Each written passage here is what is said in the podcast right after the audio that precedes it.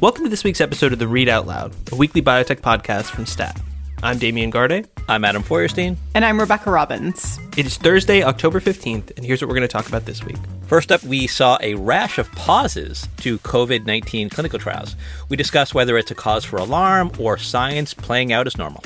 Next, our colleague Lev Facher joins us to talk about a first of its kind analysis he conducted on the drug industry's spending to influence politics at the state level. Then we'll talk to our stat colleague Nick St. Fleur about the efforts by historically black colleges and universities to bolster enrollment of black people in COVID 19 vaccine trials and the backlash that work has triggered. And finally, stick around for the end of the episode for a bittersweet announcement. But first, a word about Stat Plus. Enjoying the Read Out Loud? Subscribe to Stat Plus to get stories like these. Stat Plus delivers daily market moving coverage from across biotech, pharma, and the life sciences Subscribe today to get access to breaking news, exclusives, and analysis from our award-winning team. Subscribe to Stat Plus today at statnews.com/subscribe. And as a special thanks for being a Read Out Loud listener, enjoy 10% off your first year by using the code POD. P-O-D. This week, thanks to the COVID 19 crisis, the entire world got to ponder the implications of the word pause. Eli Lilly's antibody trial has been paused over safety concerns just one day after Johnson & Johnson put its pause on its vaccine trial. Right. So first on Monday, we learned that Johnson & Johnson had paused its 60,000 volunteer vaccine study after noting an unexplained illness in a trial participant and then the very next day, we found out that the National Institutes of Health had paused a trial of an Eli Lilly COVID 19 treatment after observing different outcomes between the treatment group and the placebo group in that study. So, in the ensuing days, we've seen countless clinical trial experts telling the public that these two pauses should not be causes for alarm. In fact, they say people should be heartened by this news because it shows that the scientific process is playing out as it should, cautiously and methodically. But before we get to whether this is concerning, what do we know about what's actually happening here? Yeah, Rebecca, you know the answer to that question is uh, unfortunately not very much. In both the J and J and Lilly trials, the pauses came on the recommendation of what are called data safety and monitoring boards, or DSMBs, and these are groups of independent experts who keep tabs on the clinical trials to make sure that volunteers aren't put at undue risk. You know, in order to do that, they get to see raw data as it comes into the trial. But in order to preserve the validity of the study, doctors, patients, and the drug companies have to stay blinded to who's getting the placebo and who's getting a vaccine or the drug. Right. So in the case of Johnson and Johnson, we don't know whether this mystery illness happened to a volunteer who got the vaccine or who got the placebo. And in Lilly's case, we actually seem to know even less. The NIH said that the study reached a quote predefined boundary for safety, uh, which the agency didn't really go on to define, and it remains unclear whether this safety issue was with the patients who got Lilly's antibody or the ones who received placebo. And in both cases, the trials can't unpause until the DSMBs convene to go over the data, which is planned for the coming weeks. So you know, we, we really won't know anything uh, for a bit of time. And even when we do know something, we'll basically probably just learn whether the trials are allowed to continue or whether they remain on pause. So, the expert consensus seems to be that all of this is nothing to worry about. What do we think? Do we agree with that? I mean, that will be true if these pauses you know basically don't amount to anything and that that allows the studies to continue. We just don't have the answer to that question right now. You know i think for a lot of us who write about clinical trials you know we're used to hearing about unfortunately sometimes about clinical trials being put on hold right? If there's a safety issue and the fda is alerted to it the clinical trials are on hold. These pauses seem like they're different. They're not holds yet. They're pauses. And we don't really ever hear about pauses because sometimes these pauses, I keep saying that word, are brief and, and companies don't talk about them. But you know, these COVID studies are under such scrutiny, and every machination of the studies is being you know scrutinized and reported on. So now we're hearing about these things, and where normally we wouldn't. I think that's absolutely right, Adam. The amount of scrutiny and attention that these clinical trials are getting is magnifying things that wouldn't be remarked upon at all if this were a uh, you know kind of more standard clinical trial outside of, of a global crisis that's influencing everyone's lives. And I think the attention it's getting because there's so much interest and, and of course need for for a, a vaccine that, that works and can get us out of this mess um, is, is sort of why this is getting so much oxygen and, and rightfully so much concern. But I think we need to get more information and, and, and wait this out before coming down one way or another. And Damian, is there any indication of when we're going to find out more about these pauses? Yes, but it's somewhat vague. So in the case of Johnson and Johnson, their DSMB has already met to look over this and I guess we're just waiting on word to be handed down or handed up as the case may be to find out whether the trial will unpause. And for Lilly, the uh, DSMB in question is slated to meet on October 26th, and then we may find out, you know, sometime thereafter. It's an interesting situation because, you know, as we mentioned before, these independent monitors are independent, and so, you know, I may find it frustrating when you know Lilly or J and J doesn't respond to an email with the level of detail that I would like, but in many cases, I don't think they actually have the answers. And I feel like maybe one of the only going forward things that we've learned from this week's kind of pausing experience is for other companies running clinical trials in COVID 19, prepare yourselves for something like this. Uh, you know, as people have said, this is kind of science playing out as normal and, and yada yada, and that's fine.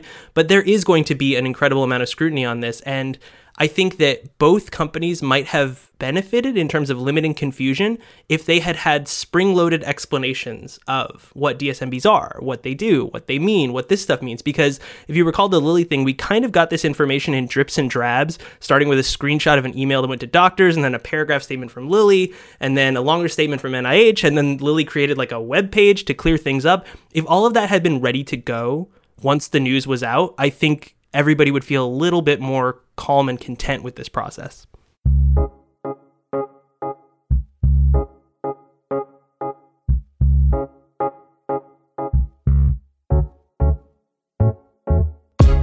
So, we talk a lot on this podcast about the money that the drug industry spends to influence politics at the federal level.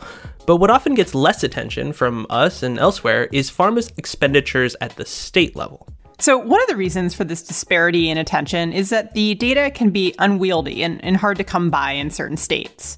But our stat colleague, Lev Facher, has been working on a project to shine a light on these contributions. He's been working in partnership with the National Institute on Money and Politics to provide a first of its kind study of the drug industry's influence in state capitals. Lev joins us to talk about his analysis. Lev, welcome back to the podcast. Hi, everyone. Thank you. So, Lev, before we get into some of the data, what made you want to take on this particular project? Well, it's that we've always been interested in the pharmaceutical industry's political influence, both via lobbying and via campaign contributions. But most of the time, when we've written about those issues, we've done so at the federal level. That's where the data is both most accessible and kind of most impactful. You know, the pharmaceutical industry spends millions and millions of dollars lobbying Washington every year, and that's really the crux of our influence reporting. But there is just a wealth of data at the state level, completely outside Washington, that largely goes unexamined. It's kind of tough to access. There are 50 different disclosure databases in the 50 states for campaign contributions and lobbying disclosures. So we wanted to take really the first ever comprehensive look at drug industry spending on local lawmakers across all of the states in the current election. And that's why we're really excited about this state level edition of Prescription Politics. Lev, tell us your high level findings. Were there some states that stood out? Absolutely. So, the top line takeaway is that across the entire country, over one in four state lawmakers have cashed at least one check from a drug manufacturer or trade group in the last two years alone. That's a massive number of policymakers across the 50 states. It's 1,933 individual lawmakers. They've cashed collectively over 5,000 checks worth collectively over $5 million. And absolutely, there are some states where this kind of influence operation is much more prevalent than in others.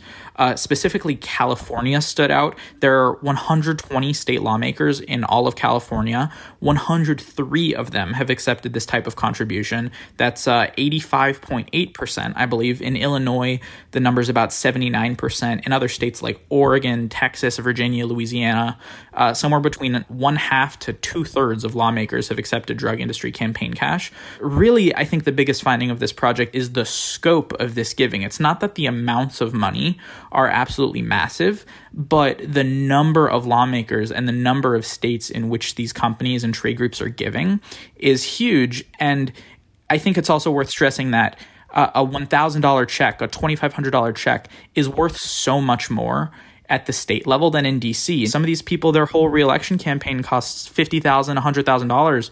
So, you know, it, it's very easy for a couple of those pharma checks to end up totaling 10, 15% of their campaign budget. It's really substantial money at this more local level. And Lev, when you talk about the pharmaceutical industry making contributions to campaigns, what kind of entities are we talking about exactly? Right. So, for the sake of consistency, we used the same data set that we used for the federal version of this project, which we published a few months ago.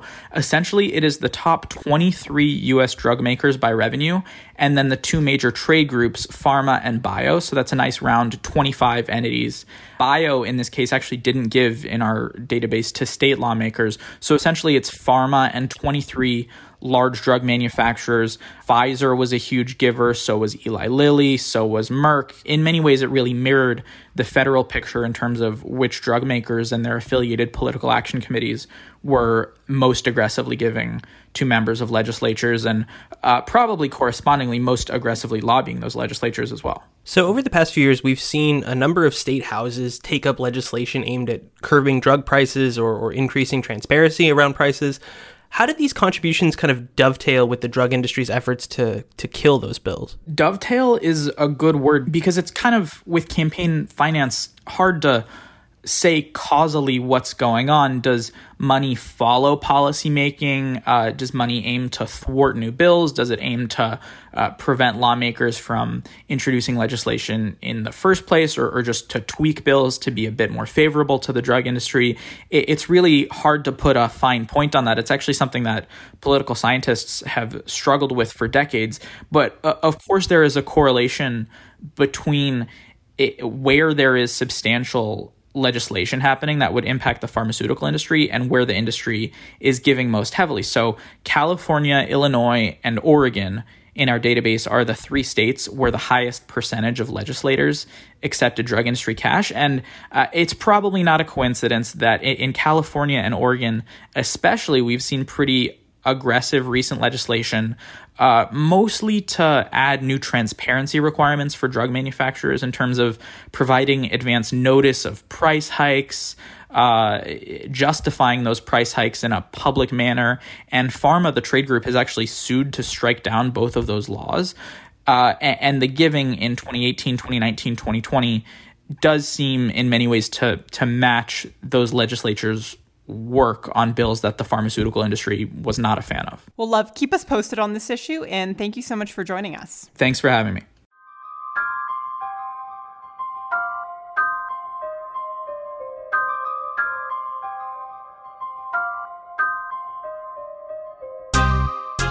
The presidents of two historically black universities in New Orleans rolled up their sleeves, quite literally, to bolster the enrollment of black people into COVID 19 vaccine clinical trials. In August, both men volunteered to participate in a COVID 19 vaccine clinical trial, and then they wrote a joint letter to their campus communities urging others to do the same. Black Americans have been hit especially hard by the COVID 19 pandemic, so the letter urging participation in vaccine clinical trials was intended to be a public service.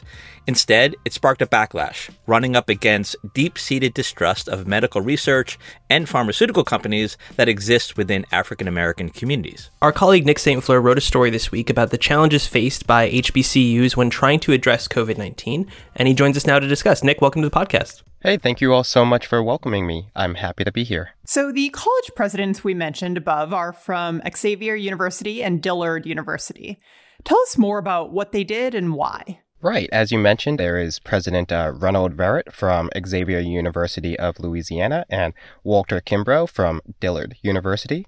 So both of them had been seeing kind of the uh, the destruction happening um, from COVID nineteen and how it has been disproportionately affecting uh, communities of color, especially Black communities. President Kimbrough had said to me, uh, he just remembers watching the news, seeing people like uh, Anthony Fauci saying how when it's time for a vaccine to come out, we need a number of Black people to be a part of the um, vaccine clinical trials just to ensure that these vaccines, when they do roll out, that they work on black people and that there aren't any side effects that we aren't aware of. Historically, it has been tough to recruit black Americans in clinical trials, and a lot of that has to do with a history and a, a legacy of distrust of the medical community due to issues of, I guess you can say, medical racism. So, what both of these presidents did was they decided to enroll in clinical trials and they figured, you know, there aren't a lot of black people in these. We're both two black men. Um, we should go ahead and enroll ourselves. And then both of them decided to write this joint letter to their faculty, their staff, their students, and their alumni saying, hey, you know, there aren't a lot of black folk in these clinical trials. They need black folk. We just did it. We'd encourage you guys to maybe consider doing it yourselves. So you spoke to some students about their reactions having read the letter. What did they tell you? Yeah. Before I kind of get into what those students said to me, I think we need to talk a little bit about the reaction that these presidents received from hundreds of students, um, alumni, and other people in the community. Uh, the backlash was swift. You had people who were calling them sellouts.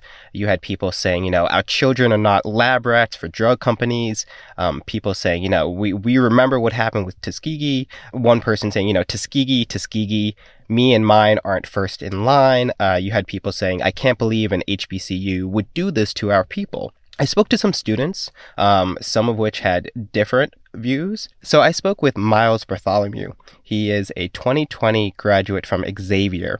And what he had said is that he understands from a researcher's perspective why um, getting black people to enroll in these clinical trials is necessary. Now, Miles is completing his PhD over at Brown University, uh, and he's studying molecular biology, cellular biology, and biochemistry. And he said, you know, the presidents are acting unselfishly. Um, yeah, we know that we need to have more black people in these clinical trials. Black people are, you know, disproportionately affected by COVID 19. They make up a, a, higher number of frontline workers. So we understand that Black people need this. Um, and Miles was saying, as a researcher, I understand that. But as a student, you know, there's a lot of panic and trepidation about anything related to COVID right now. And he was saying how, you know, because of the history that African Americans have had with medical research, um, it would be naive to really ignore those precedents that have already been set, um, because many of those are, are horror stories, as he said. So, in your story, you mentioned that four other historically black medical colleges are also preparing to host COVID 19 vaccine clinical trials.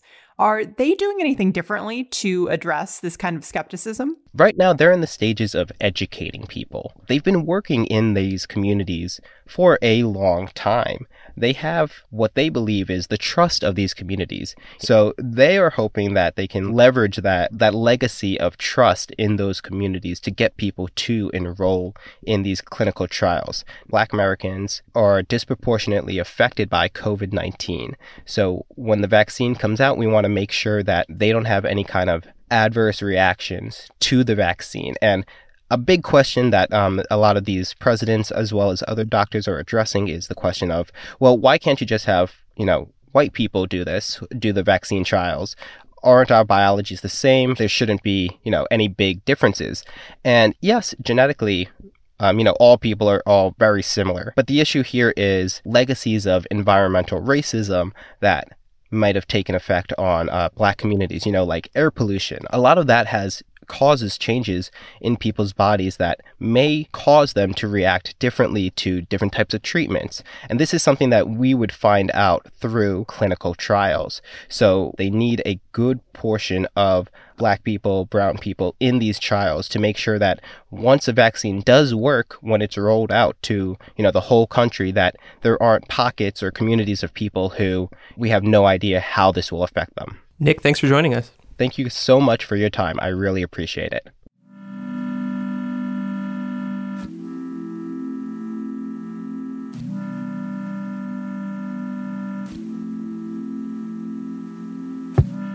Okay. So no, do the I, I'm Damon, this is real loud, and then go, well, if I do, if I introduce the name of it first, then introduce myself, it's a nat- more natural segue to you guys introducing yourselves. You want to go second? Uh, sure, yeah, I'll go go second. ahead. Welcome to the Read Out Loud. I'm Damian Garde. I'm Rebecca Robbins. And I'm Adam Feuerstein. ah! God, that's awful. So that sound comes to you from way back in 2018 when we were stumbling through pilot episodes of what would become this podcast, and we are wistfully revisiting it now in 2020 because sadly this will be Rebecca Robbins' last appearance on the Read Out Loud, at least as a co-host. That's right, Damian. Rebecca is leaving Stat at the end of the week uh, for a new and exciting reporting job at. So it is true. I am very sad to be leaving Stat and Damian and Adam as such great co hosts on the Read Out Loud. I will remain a devoted listener of this show every week. Um, I also want to clear up why we are bleeping out my uh, future employer. Uh, it is not a state secret. I just don't want to be one of those very annoying people on Twitter that like drags out their personal news for days on end. I'm just waiting for put out a statement so that that can just be like one day of personal news and then we'll just be done with it. And let me just say, Rebecca is very lucky to have you. So, Rebecca, it should go without saying that we likewise will miss you dearly, and we can get to maybe more of that in a second. But first, let's hear from a few friends of the podcast who wanted to share their well wishes.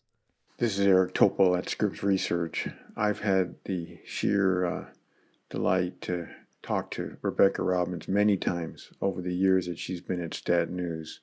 What an all star. Uh, she is uh, a phenom that I work with on uh, such interesting stories as Patrick Soon-Shiong and uh, many other behind the scenes uh, uh, reports that she put together. Um, she's amazing and wishing her all the best in her new gig Oh my gosh, that is so nice. I can't believe you guys solicited this. Oh, it's not over, Rebecca. There's more. Hey, Rebecca, this is Josiah Zayner. Uh, some people might know me as the most loved scientist on the internet. But I just wanted to congratulate you on your new job and wish you well as you depart. And provide you with a few words of wisdom that will help you in your future. Remember that a tall tree has many leaves, but they all fall off and die eventually. Wait, am I gonna die? Is that what Josiah Zayner is warning me? I mean, I yes, aren't we all? I guess. I hope this isn't how you found out. That was incredible. I cannot believe you guys solicited this. This is so nice. And uh, we thought that you know, as part of this farewell, we should uh, kind of address, you know, the fact that you know you you joined Stat at its very beginnings. So uh, let's just listen to this next clip. Hi, this is Stephanie Simon, and I was Rebecca's editor for about three years. Um, so I remember the day we hired Rebecca. We had asked all the candidates for stat reporting jobs to send us a memo of story ideas, and most people sent in, you know, maybe four or five. Rebecca sent us like 10, and they were all awesome. So we brought her in for an interview, and that was back when the entire stat operation was just me and Rick in an office with a dead plant. Um, Rebecca came in, completely impressed us, just blew us away. So we had already decided we were going to hire her, but less than, it seemed like 20 minutes later, we get a ping in our emails. We look, and she not, had not only sent a thank you note, but she had attached an absolutely glowing letter of reference from her previous editor. And she had taken her top three story ideas and fleshed them out as full outlines with a list of who she would interview and the data she would try to find and how she would frame the story and everything else. So I remember Rick and I just looked at each other and we said, in five years, she's going to run this place. And you just proved to be every bit as awesome as we knew you would be, Rebecca. So congratulations on the new job.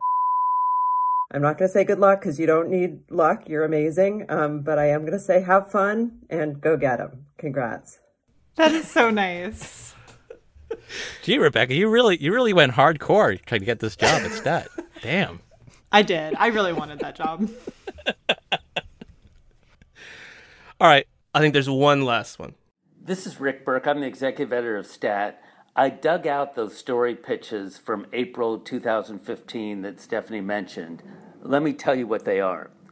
Why are the life sciences and software industries butting heads in the fight against patent trolls? Why it matters that there's no patient group for the flu. How do life sciences startups negotiate the hiring paradox? Now, these were from Rebecca Robbins, who was barely out of college, and we reached out to her out of the blue saying, We're starting this startup called STAT. This is why Rebecca is such a very special talent who has been so important to STAT, and we wish her only the best. So that was very nice of Rick. It is really funny to hear those ideas with five plus years of actual experience now, because at the time that I came up with them, I was like Googling around and like knew absolutely nothing. And most of them are like kind of bad, and I would like cringe at the idea of pitching them now. But the one that did seem like a decent idea is the why it matters that there isn't a patient group for the flu. Like, I feel like that's an actually interesting angle. Well, you know, I think would want that story. Can we catch up? What is the hiring paradox? I have no idea what the hiring paradox is. Couldn't tell you. well, yes, thank you to all of the friends of the podcast who who contributed and and uh, you know we've said this a hundred times already, but Rebecca we'll miss you very dearly. It's been wonderful to to work with you these past, I guess, nearly five years for me, and then the uh, the entirety of this podcast. I don't know how, you know, your contributions to it are, are um, irreplaceable and I will echo Damian's sentiments. Uh, you know, Rebecca, you you've been great. You've been great on this podcast. You've been as great as a colleague at Stat all these years, and uh, we will truly miss you here. And and of course, um, whenever you break a great story at the, we're gonna have you back as a guest on the Read Out Loud. Well, thank you both. I've loved working with both of you and have learned so much uh, doing this podcast. It's been uh, so wonderful to uh, wake up very early every uh, Thursday morning. Um, and it's been great working too with Hyacinth Empinado, our producer, who makes me sound much better uh, with, with, editing and in producing than I actually sound in real life. Um, so thank you all. Um, I'm going to miss you very much. This is Hyacinth chiming in. Rebecca, thank you so much for all your hard work with this podcast. You know, we started around the same time five years ago, and I remember thinking, wow, she is such a machine. You've been such a machine with your stories and in the podcast as well. You've saved our butts so many times, and I'm truly grateful for all the work you've done. Best of luck at I'm sure you'll be amazing. Well, I look forward to becoming a loyal listener of this podcast. I won't miss a single episode.